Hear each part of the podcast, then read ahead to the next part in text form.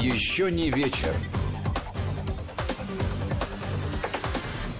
Здравствуйте, Гей Саралидзе, Владимир Аверин в студии Вести ФМ. Здравствуйте, друзья. И к нам присоединяется, как это обычно бывает, по вторникам. Через раз, неделю. Раз в две недели. А, да. А, генеральный директор Всероссийского центра изучения общественного мнения Валерий Федоров. Валерий Валерьевич, здравствуйте. Добрый вечер. Здравствуйте, Валерий, здравствуйте. А, я... Извини, я напомню слушателям по традиции, что есть возможность, э, право, обязанность активного слушателя присылать свои вопросы, замечания, комментарии ко всему, что вы услышите. Э, может быть, как-то отвечать на те вопросы, которые ставят в ЦИОМ. С помощью WhatsApp и Viber это можно сделать на номер 8 903 170 63 63 8 903 170 63 63. Либо э, платные смс на короткий номер 5533 со словом «Вести» в начале текста. Ну вот, можно переходить э, к исследованиям в ЦИОМа. Да, я, я вот, э, Валерий, посмотрел на аналитический обзор 4352 на сайте э, Всероссийского центра изучения общественного мнения. Именно так. Вот, который называется «Покупки, кредиты и вклады». Мониторинг называется. Вот. Э, и увидел там, что в сентябре индексы потребительского и кредитного доверия достигли максимума с начала года. И увеличилась доля, доля россиян, положительно оценивающих нынешнее время для совершения крупных покупок и кредитования. И понял, что как-то я живу как-то видимо, перпендикуляр, перпендикулярно мнению россиян основных. А, а, Валерий, во-первых, что сподвигло? Это постоянный такой мониторинг или это было а, каким-то обусловлено другими мотивами? Вот, и, пожалуйста, если можно, по результатам да, вот этого мониторинга, что вы увидели? Ну, во-первых, Гея, я вас тоже считаю одним из основных россиян. Ни в коем случае не дополнительных. Вот. Во-вторых, э, конечно, это долговременный наш исследовательский проект. Вот, даже на диаграмме, которая размещена на нашем сайте, в этом самом пресс-выпуске номер 4342, вот, э, там приведены данные аж с 2013 года, то есть за 7 лет. На самом деле у нас есть и более длительные, э, так сказать, данные, более глубокие. Вот. О чем они говорят? Э, ну вот давайте посмотрим 2020 год. Э, начинали мы э, с 36 пунктов, тут именно пункты, потому что это индекс, это не проценты. Как эти пункты формируются? Мы берем группу, которая говорит, нет, сейчас плохое время, чтобы делать крупные покупки. Потом берем группу, которая говорит, да, хорошее, может быть, даже отличное время, чтобы делать крупные покупки. Их интегрируем, вот, и получается индекс. Чем выше его значение, тем больше наши с вами соотечественники склонны считать нынешнее время э, удачным, подходящим для крупных покупок. Конечно, у каждого крупные покупки свои, вот, но тут мы уже э, не диктуем э, людям, что называть крупными покупками. Вот. Э, итак, э, в, в январе этот индекс составлял 36 пунктов. Дальше он стал снижаться и минимума достиг в апреле. 24 пункта, практически на треть он упал. Напомню, апрель – это вот самая низкая точка, вся страна на самоизоляции, идет первая волна коронавируса, все страшно, непонятно, непонятно, когда все закончится и закончится ли. Более Максималь... того, магазины закрыты и некуда пойти покупку совершить. И это тоже верно, хотя есть онлайн-торговля, она, к счастью, не останавливалась. Вот, но действительно так. Э, еще один важный элемент кризиса – это э, э, высокая неопределенность. А в ситуации высокой неопределенности денежки лучше держать при себе. Правда, есть те, кто в ситуации высокой неопределенности, наоборот, старается по максимуму от денег избавиться, предполагая, что скоро они будут дешеветь. Есть у нас историческая память, прежде всего 90-е годы, когда высокая инфляция пожирала наши э, небольшие сбережения буквально на глазах, поэтому э, те, кто э, этот опыт имеет, не забыл, его, э, ну, наоборот, стараются в тяжелую минуту от денег избавиться, в что, во что-то их вложить. Слушайте, говорится. зачем в 90-е-то так далеко ходить? У нас есть э, там 14-15 год, это тоже все помнят, когда стремительно изменился курс рубля, и вот, э, кстати, ваши графики вполне фиксируют аналогичное поведение. Да, но... Память есть, тогда... я к тому, что она, и она не, не так глубокая. Даже у молодого поколения эта память есть. Э, дело в том, что в 2014 году был, по сути, одномоментный обвал э, курса. Мы там буквально за полтора месяца э, вот, рубль подешевел на 40%. Потом произошла стабилизация, вышли на новое плато. А 90-е годы это время сначала гиперинфляции, потом просто высокой инфляции, когда деньги дешевели постоянно и очень быстро.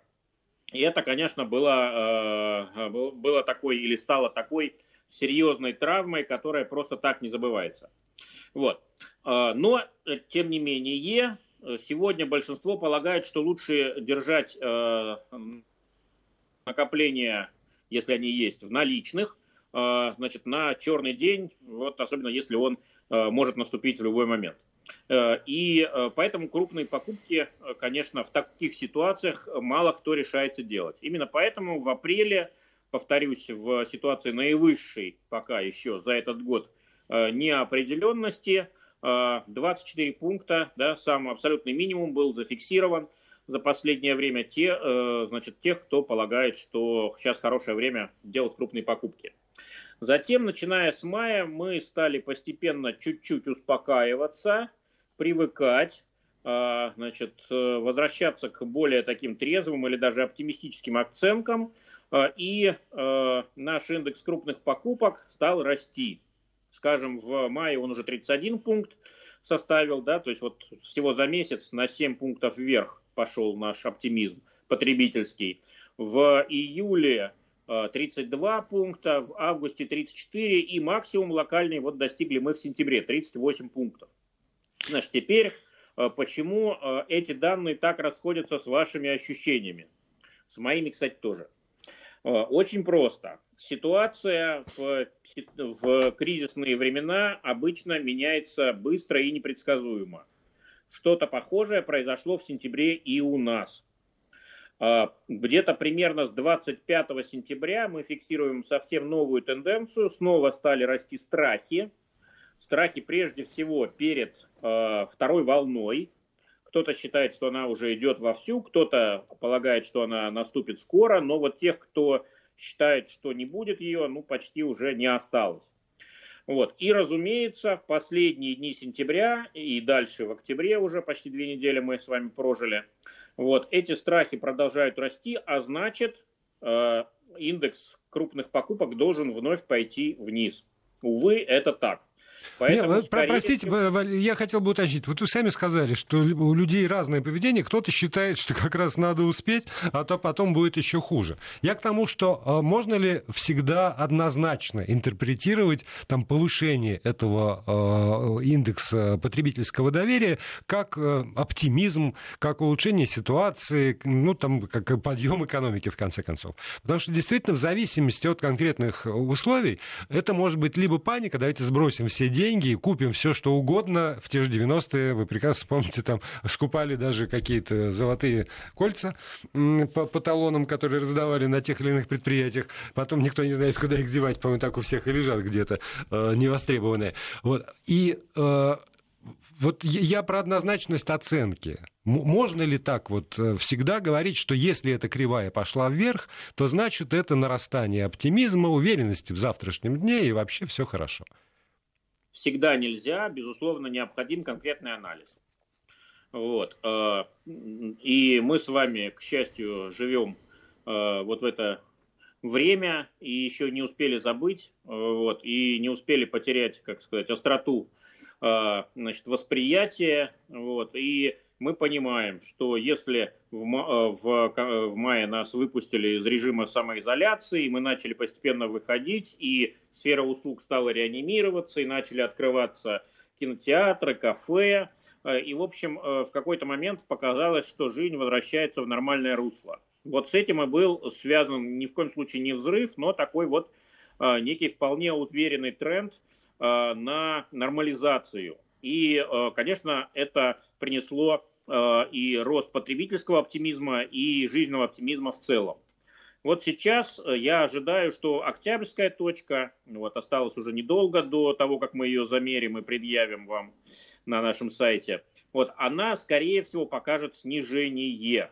Потому что, как я уже сказал и повторюсь, в конце, октября, в конце сентября наметился очередной перелом, и перелом к худшему, и связан он прежде всего с э, новой переоценкой угрозы коронавируса. Многие верили, многие надеялись, что все-таки вторая волна обойдет нашу страну.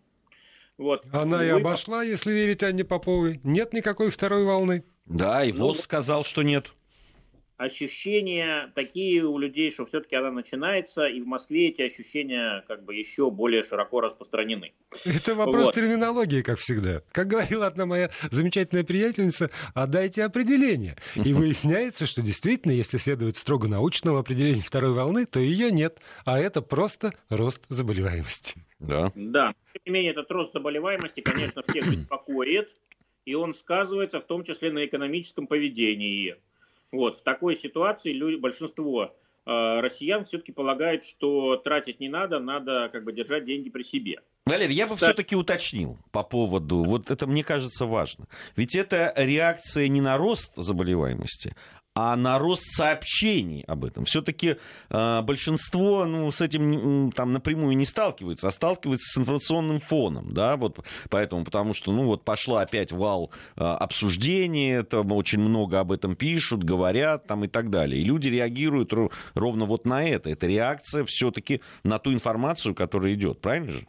Ты думаешь? Да. Нет, потому, и, потому и, что, да, и, и, я прошу прощения, я встряну, потому что э, вот в моем личном окружении Сейчас гораздо больше людей, у которых подтвержден диагноз, чем это было весной. То есть и тут я ориентируюсь даже не на, только на то, что я вещаю, но и на свой опыт, данный мне ну, в этих вот ощущениях. Мы всегда с Валерием говорим, что собственные ощущения это не есть значит, не, не правильные есть. выводы, да, потому что у каждого там свой круг, и, и каждый может по-разному это оценить. Но все-таки большинство людей оценивают то, что происходит, по той информации, которую получают. Валерий, вы со мной согласны, я надеюсь? Э, с вами невозможно не согласиться. Вот. Вот. Э, но невозможно Он подавляет, правда, Валерий? Он подавляет нас. Да. Значит, э, давайте э, вспомним еще о двух важных вещах. Первая вещь, э, значит, или скорее фактор. У нас огромная страна, очень разбросанная, очень разная, и к пандемической ситуации, конечно, крупные центры, и особенно такой сверхкрупный центр – как Москва, напомню, это самый многонаселенный город Европы, вообще говоря, не только России, но и Европы. Так вот, э, конечно, объективно подготовлен хуже. Вот какие бы меры власти не предпринимали, просто сам факт скопления огромного количества людей, по официальным данным порядка 12 миллионов человек у нас живет в Москве, э, альтернативные оценки дают до 15 миллионов. Ну, конечно, вот такая скученность, она представляет собой питательную среду для очень быстрого распространения вируса. И поэтому Москва встречает первой эту напасть. Так было весной, так происходит и сейчас. До отдаленных э, городов, предположим, там Поволжье, Урал, Сибирь, Дальний Восток, э, это дойдет, но дойдет позже. Точно так же, как позже это дошло весной. Вот, поэтому, когда э, мы даем данные такие оптимистичные, вот 38 пунктов э, потребительская уверенность, да, и э, потребительский оптимизм составил в сентябре. Вот, надо не забывать, что доля Москвы здесь, она довольно небольшая. Э, она примерно 11-12% э, соответствует доле населения Москвы в общероссийском населении. И в Москве уже перелом, по сути, произошел. В Москве уже все боятся, в Москве уже все переключились. Страна в целом пока нет. Но, скорее всего, переключится тоже довольно быстро, через какое-то время, вот с некоторым лагом. Это первый фактор, о котором не надо забывать. Второй момент. Э, действительно, хотя э, почти все ожидали и ученые многие нас предупреждали, что вторая волна, если и будет, она будет менее опасной, она будет менее злой. Э, сам вирус, может быть, к этому времени, значит, станет не таким э, злобным. Вот, увы, мы этого совершенно не видим.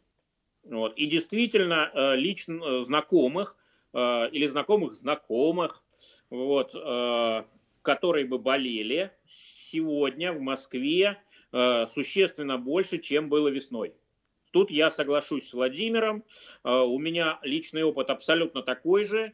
Буквально каждый день я узнаю, как кто-то из моих знакомых заболел. Вот, кто-то, к счастью, уже, правда, и выздоровел. Вот, но многие еще нет. Вот, поэтому э, здесь мы имеем дело с двумя потоками информации. Первое, конечно, информация СМИ, а второе – это личная информация, личный опыт, опыт э, социального окружения ближайшего. Сейчас они начинают сливаться и поддерживать друг друга. И, конечно, это приводит, к, с одной стороны, к росту страха, а с другой стороны, э, способствует к тому, что многие начинают более ответственно относиться к своему поведению. Многие маски, например, весной э, вот принципиально не хотели одевать. Сегодня мы видим, что многие уже без дополнительных напоминаний начинают их носить на улице, в магазинах, на работе и так далее. Это говорит о том, что люди постепенно учатся и начинают брать на себя ответственность за поведение, понимают, что это уже не шутки. Ну, тем более штрафы серьезные.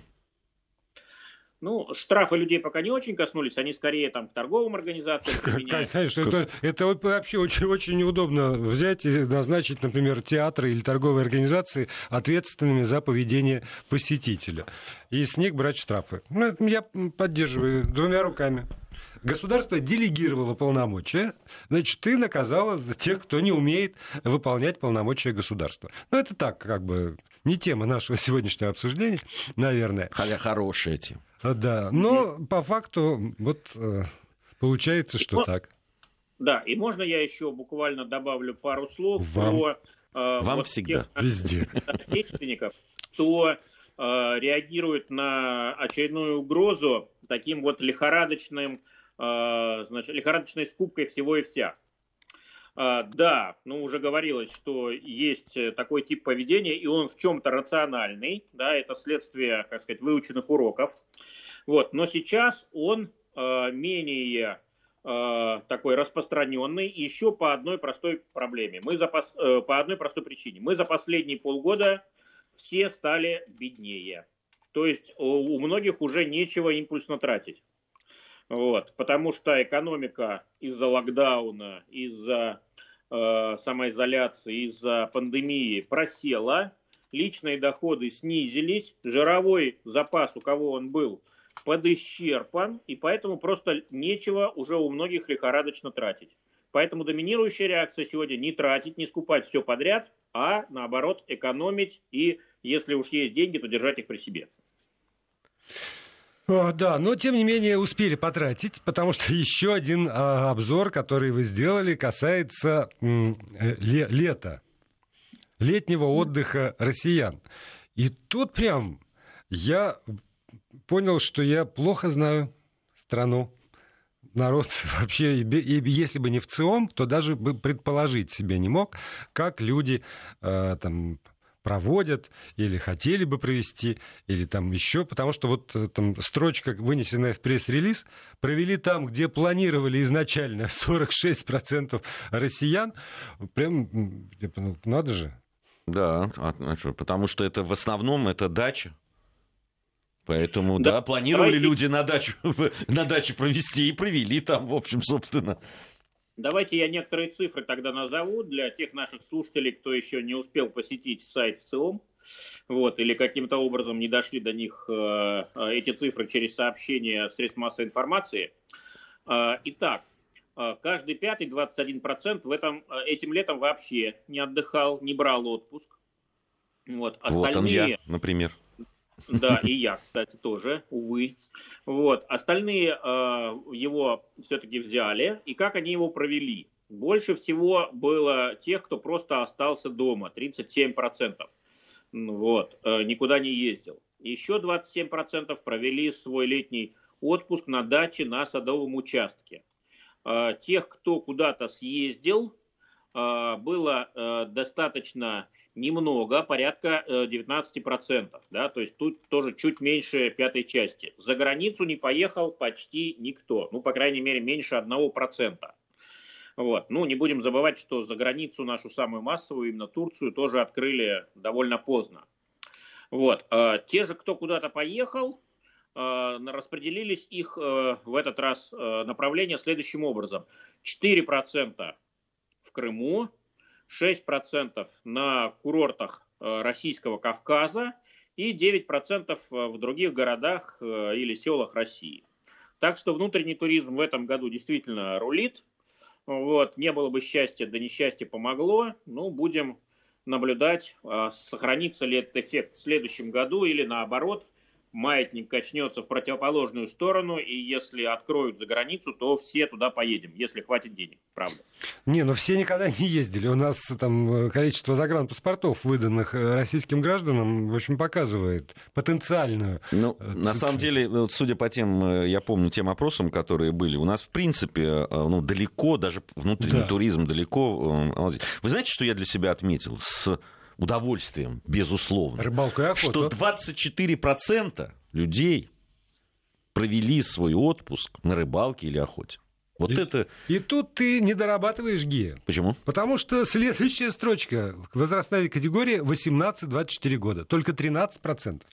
С молодежью плохо работаете. Слушай, по пос посмотри рыбалки. дальше. 25-34, 24%, 35-44 это как раз э, возраст, да, который больше всего интересует, допустим, рекламодателей, как, мы, как известно. 30% от 45, там это 30%. Это те, кому надо от Джон сбежать, хоть в лес, в ну, деревню значит, к тетке, так, в глушь, Тогда в Саратов. таким образом, вот эти, которым 18-24, эти 13%, как только они женятся, значит, они перейдут в нашу категорию. Вот и все, я оптимист.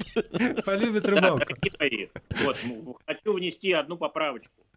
Так вот. Тут... Эти вот цифры, которые вы сейчас э, цитировали, они не про реальный отпуск а не про предпочтение. Вопрос звучит так. Тем более. Скажите, пожалуйста, какой вид отдыха вы предпочитаете? Ну, понимаете, в чем дело? Мы же с Гией как раз те люди, которые ну, умеют отделять себя от реальности. Мы живем в этой фабрике грез. У нас нет отпуска летом. Мы только можем мечтать. И в этом смысле, когда его мечты созвучны мечте, э, там, не знаю, 24% нашего населения, он чувствует, что он не один. Это же очень очень важно вот это чувство общности. Уж как провели, никак не провели, если спрашивать, не дай бог бы на нас попали ваши сотрудники. Но как бы мы хотели. И тут мы понимаем, что не только мы хотели, но еще люди хотят. И они хотят примерно ну того вот, же. Володя, следующее посещение концертов, праздников, Это фестивалей. мы все уже обсудим с тобой после выпуска новостей. Валерий Федоров остается с нами.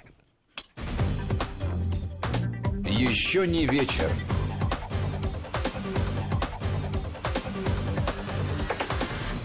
Продолжаем наш эфир. Гея Саралидзе, Владимир Аверин и э, наш гость э, руководитель Всероссийского центра изучения общественного мнения Валерий Федоров, э, значит, по одну сторону эфира, по другую вы у своих приемников есть возможность комментировать, писать, ругать, хвалить. 8 903 170 63 63. Это для тех, кому удобен WhatsApp и Viber. 8 903 170 6363.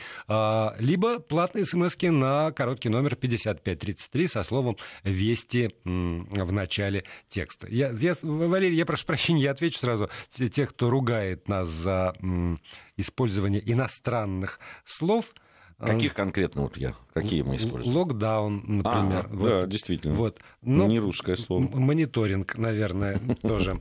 В общем, телефон, компьютер, микрофон, что еще? Мышка наша. Ми- микроскоп. Да, вот.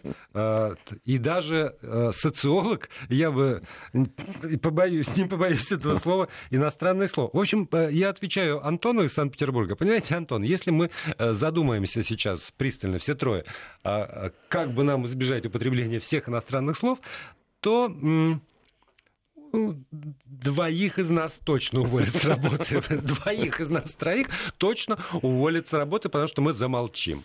Вот. Поэтому уж простите, э, прости меня, Васечка, да. Да, все. Можем дальше продолжать про этот экзотический отдых и про то, о чем... Ты про рыбалку, экзотический отдых? Ну почему же обязательно про рыбалку? Понимаешь, здесь некоторые люди в числе своих предпочтений э, э, говорят, что они вот на огороде хотят отдохнуть. Для меня это экзотический отдых. Потому что я согласен со всем, кроме первых трех позиций. Вот это отдых на огороде, отдых дома и пляжный отдых. Это я не люблю.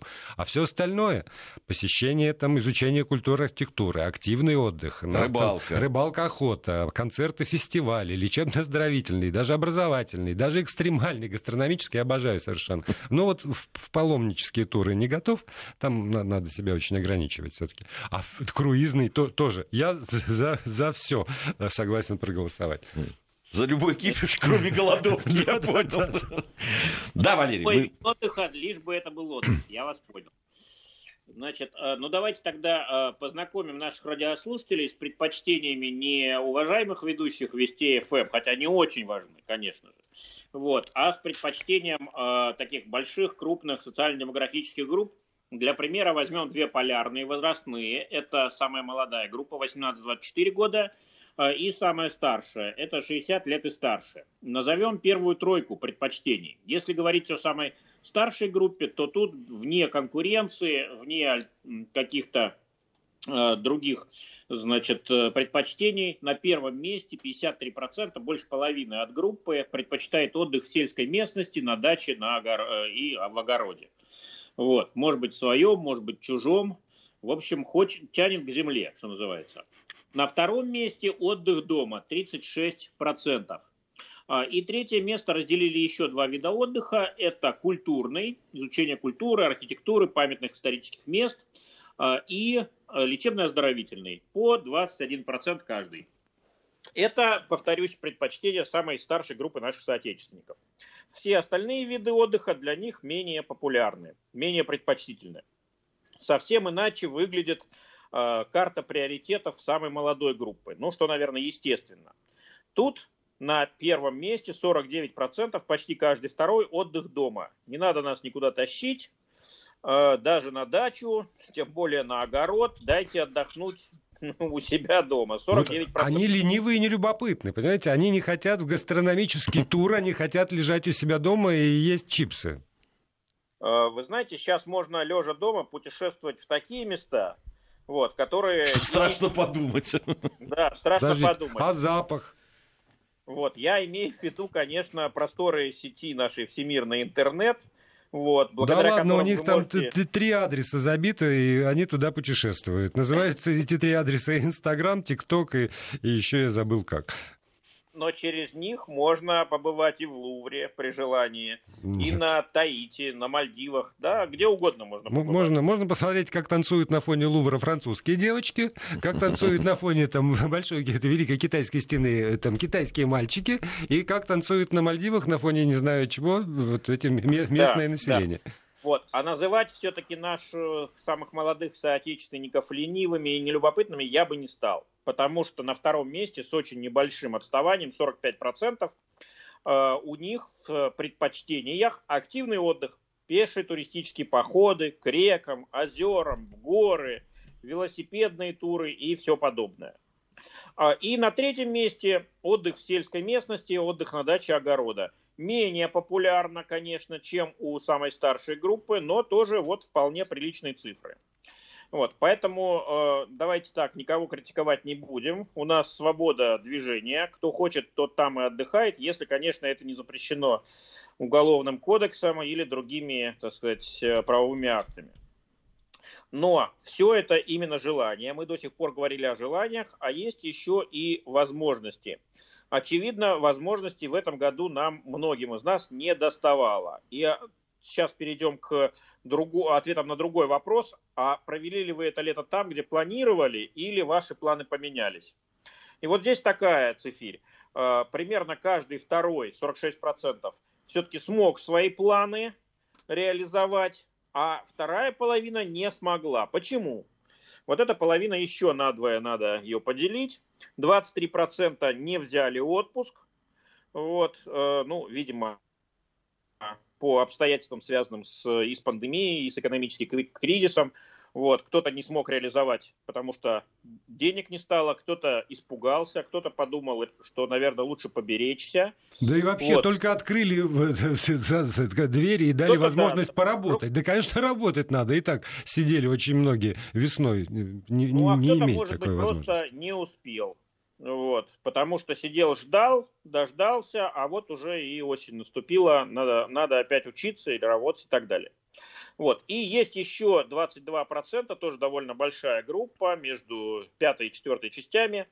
А, у них планы поменялись, они все-таки смогли отдохнуть, но в другом месте. Вот. Ну, потому что действительно страна закрылась, как и огромное большинство стран во всем мире, и многие планы пришлось менять. А, И еще один аспект, очень важный, финансовый. Да? Мы много сегодня о деньгах говорим, но невозможно о них не говорить. Сколько потратили мы э, на отдых этим летом? И вот здесь выяснилось, что хотя экономическая ситуация стала хуже, возможности выбора стали уже, а потратить нам пришлось больше. А, примерно, ну, почти 50 тысяч рублей на одного человека предполагали потратить в этом году. А, в прошлом году планировали потратить 43 тысячи. Что произошло на практике? На практике реально мы в прошлом году потратили на одного человека почти 40 тысяч рублей, поменьше, чем планировали, но не намного. Планировали, напомню, 43, потратили 40. В этом году планировали почти 50, а потратили на треть меньше. 33 тысячи рублей. Э, Ну, видимо, это связано с тем, что многие поехали недалеко. Многие провели свой отпуск на даче или у друзей, родственников в другом населенном пункте на территории страны. Э, Поэтому в этом году мы э, к прошлому году ну, почти на, вось- на 19% меньше потратили. Но, кстати, не, совс- не многие об этом э, по, по этому поводу радуются. Э, Многие, наоборот, не очень довольны тем, как отдохнули. Вот. По крайней мере, меньше довольных, чем было в прошлом году.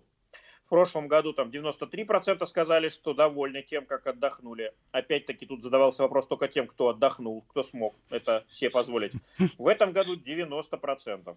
И мы подошли, наконец, вот к той самой строчке, про которую я и говорю, что я совершенно не знаю своих соотечественников. Скажите, пожалуйста, простите, я про- прочитаю этот вопрос. Скажите, пожалуйста, сколько дней вы отдыхали этим летом? А, значит, от- ну и процент от тех, кто куда-нибудь ездил. Итак, все опрошенные среднее значение 33 дня Москва и Петербург 40 дней. Города-миллионники 34. Кто эти люди? Покажите мне их. Я вижу Я напротив не себя- знаю, кто эти люди, но это счастливые люди. Да. Но Это прекрасные, счастливые люди, которым пропустите меня смело к нему. можем позавидовать здесь, вот сидячи. Валерий Валерьевич, вот вы знаете человека, который может позволить себе отдыхать в 40 дней? Конечно. Да? Учителя, военнослужащие. Да когда им было отдыхать-то в этом году? У них, у учителей, значит, то, то удаленка, потом э, это, в- комиссиях они там голосование обеспечивали, а потом уже и 40 дней не осталось до начала учебного года. Э, Потом жители северов, напомню, да, работают в очень непростых условиях, климатических в том числе. Вот, зато отпуск есть э, достаточно длинный и, так сказать, э, финансово им помогают и оплачивают проезд. Значит, э, так что меня лично эти цифры не слишком удивили. Вот. Ну и кроме того, не забываем наших э, студентов, вот, у которых все-таки каникулы есть, да, трехмесячные почти. Так что, так сказать, те, кто мог себе позволить отдохнуть, ну, действительно отдохнул и довольно много. Но позволить, увы, смогли не все. Да, мне про бюджет, конечно, еще понравилось там, э, которые... Там по годам, я так понимаю, вы прослеживали с 2011 года, да, вот э, сколько денег было потрачено там вот. Да, отпуск, вернее, отдых все дорожает и дорожает. Вот, но, повторюсь, в этом году он неожиданно подешевел. Да, ну там пред- предполагаемый бюджет, вот что мне нравится, да, то, что люди предполагают потратить, и фактически. И вот интересно, там вот в 2012 году предполагаемый бюджет был там 27 тысяч с хвостиком, а фактически был ниже, 24 там 700. Ну, то есть, вот реально люди готовы были потратить больше, а потратили меньше. Не на что. Они ну, ходили в 2012 году. деньгами по рынку и не, не могли приткнуть никуда, понимаете? Да, но были и обратные примеры. В том же 2015 году в среднем потратили почти на треть больше, чем планировали. Да, на 30%, так, это правда. Да, год на год не приходится. Ну, в этом году довольно серьезный был этот дисбаланс. Там э, на почти 19% э, люди там предполагали, предполагаемый был 49 500, а потратили меньше, 32 500. Ну да, ну в том числе потому, что многие особо далеко и не поехали. Ну и потом, правда, в этом году как-то люди, э, вот мы, мы же обсуждали это поведение потребительское. Время ли сейчас для крупных покупок, там, время ли для того, чтобы брать кредит? Как-то люди поняли, что, может быть, не время и не шиковали особенно. Такой отдых, но отдых очень разумный чтобы был, было еще на что жить после этого самого отдыха. А, слушайте, у нас не так много времени осталось. Еще один опрос, который вы провели, и снова для меня вот то же самое потрясение. Как так получается, что есть какая-то для меня всегда сквозная линия в, в том, что за две недели делает ЦОМ. Вот потрясение а, в том числе. И э, я не, не знаю, можно ли обсуждать там особенно табачную продукцию, я уже э, сомневаюсь. Но тем не менее, э, в целом звонит человеку, задает вопрос, а сможет, сможете ли вы определить, является ли приобретаемая вами табачная продукция нелегальной? И люди говорят однозначно да, 22%, скорее да, 32%. То есть 54% могут на вскидку определить, беря в руки пачку там, сигарет, в данном случае, является ли это официальным продукцией или контрафакт. Но не только беря. Все-таки давайте не забывать, что не просто так берут, а берут для того, чтобы выкурить. Не, но, что но, все, но все равно изначально это ведь надо, надо понять. И, и тут я понимаю, что у меня нет такой развитой органолептики, знаете, чтобы так посмотрел на пачку и понял, о, это контрафакт. А, три фактора. Первое – цена. Вот. Если дешевле обычного, ну, как бы у многих закрадывается подозрение, что это все-таки контрафакт. Вот. Второе, все-таки изображение, да, то есть э, насколько это все совпадает с тем, что вы привыкли в магазинах покупать. Вот. Если большие отличия, ну, как сказать, высока вероятность, что это все-таки что-то такое, подделка. Вот. И третье, конечно, ну, вкус. Вот, э, если вы курите все время одно и то же и вдруг понимаете, что вкус резко изменился, то высока вероятность, что вам подсунули контрафакт. Угу. А вам мы, вот эти люди не говорили там, адреса, где, где продают дешевле, чем обычно? Потому что я таких мы... не знаю, куда ни приду, при... все одна цена. Иногда чуть ну выше. Вот есть у нас э, такой вопрос, а встречаются ли в продаже в вашем населенном пункте сигареты, стоимостью дешевле 75 рублей. Напомню, что не должны они встречаться, потому что если дешевле, то значит так. не заплатил налоги. Да? Вот. И 22% нам сказали, что да, встречаются часто. Еще 19% редко, но встречаются. Вот. Где таких больше, тоже понятно. Чем мельче населенный пункт, тем больше там контрафакта тем слабее там контроль. Вот, скажем, в, э, в малых городах с населением меньше 100 тысяч человек 26% каждый четвертый сказали, что часто встречаются. А в селах так и вообще каждый третий, 33%. В то время как в Москве и Санкт-Петербурге э, только 11%, каждый десятый. Слушайте, меня все-таки поразило процент вот, э, людей, которые не употребляют табачную продукцию. 72. 72%. Ну, это серьезный процент. Это хорошо. Да, нет, это просто очень серьезно, действительно. Тем более, что там сигареты, ну, понятно, там 24%, остальные там разбиваются там, ну, по одному. Это сигареты, там самокрутки, сигарилы, трубочные, кальяны, ну, и такая да, экзотика достаточно, да, если говорить особенно о как раз малых, да, там городах и каких-то населенных э, пунктах, а все-таки 72% в среднем по стране, это, мне кажется, это очень серьезный результат. Да, серьезный результат, надо, конечно, его проверить. Мне тоже он кажется очень таким оптимистичным, но э, почему бы я не стал с порога отвергать, потому что э, вот в других опросах на эту тему, а мы их проводим тоже достаточно много и часто, э, значит, э, ну, мы видим совершенно определенную тенденцию. Да, курят действительно меньше, и буквально там с каждым годом или там буквально каждые два года доля тех, кто говорит о себе «да, курю», сокращается. Повторюсь, речь о том, говорят люди или не говорят, что они курят. Многие или некоторые как минимум, наверное, все-таки курят или покуривают, но нам не признаются в этом. Такое тоже, безусловно, бывает. Проверить это нам сложновато. Не, ну а, а но... а здесь-то чего? Ну, ты же незнакомый человек, ну, курю. И что? Об, там... Объясняю, объясняю. Куришь, ну, и даже если ты скажешь, что не куришь, все равно придется на 20% дороже с 1 января платить. Поэтому, ну, ну... Объясняю, в чем дело. Вот э, возьмем противоположный совершенно вопрос, занимаетесь ли вы спортом. Вот. Ну, у нас э, почти все отвечают, что занимаются. Вот. А, тогда как на практике, конечно, занимающихся им реально, ну, поменьше. Почему?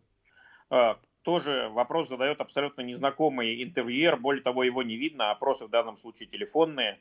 Вот, и вероятность того, что когда-нибудь еще с ним удастся столкнуться, придется хотя бы там, значит, аудиально, она невелика. Но речь идет о социально одобряемом поведении. Если э, некоторое время назад э, маятник качнулся, флюгер повернулся в другую сторону, и стало понятно, что курить это уже не модно, это уже не престижно, это уже не очень одобряется, то многие перестают говорить о том, что курят. Точно так же, если вдруг в обществе тренд развернулся в пользу массового спорта, то многие даже им не занимаясь говорят, да, конечно, занимаюсь. И еще вот здесь любопытная такая деталь, потому что вы спрашиваете людей по поводу а, борьбы, э, мер борьбы с нелегальным как раз рынком сигарет. И люди говорят в масти своей, что для борьбы с нелегальным рынком нужно снижение акцизов и цен. Но ведь параллельно идет процесс борьбы как раз с потреблением сигарет и с вовлечением в табакокурение. И, и один из главных Молодежь, пунктов да, это увеличение. Это как раз как увеличение акцизов. акцизов и цен. И вот э, тут э, некоторые противоречия наблюдаются. Что важнее – для государства. Это уже понятно, что вы фиксируете, а выбирать надо тем, кто принимает решения в экономике. Э, да, э, ну, может быть, этот вопрос экспертный характер носит. Вообще считается, что людям не нужно задавать экспертные вопросы. Это неправильно, потому что в большинстве э, случаев люди ну, не обладают специальными знаниями. Они скорее могут высказать компетентно свое суждение о том, каким целям стоит стремиться государству, а вот способы уже э, должны изобретать специально обученные люди. И это, кстати, даже не депутаты Государственной Думы, а именно э, эксперты, медики, экономисты, э, исследователи, которые глубоко разбираются в проблеме и могут предложить меры адекватные для того, чтобы достичь целей разделяемых обществ. Мы за здоровье. Вот правда, Гея? А да. Да, мы за здоровье. Мы за здоровье. И, и да. всем желаем здоровья, и вам тоже спасибо большое. И, не конфор... и, контра... и против контрафакта. Да, Валерий Федоров, спасибо вам большое. Спасибо. Еще не вечер.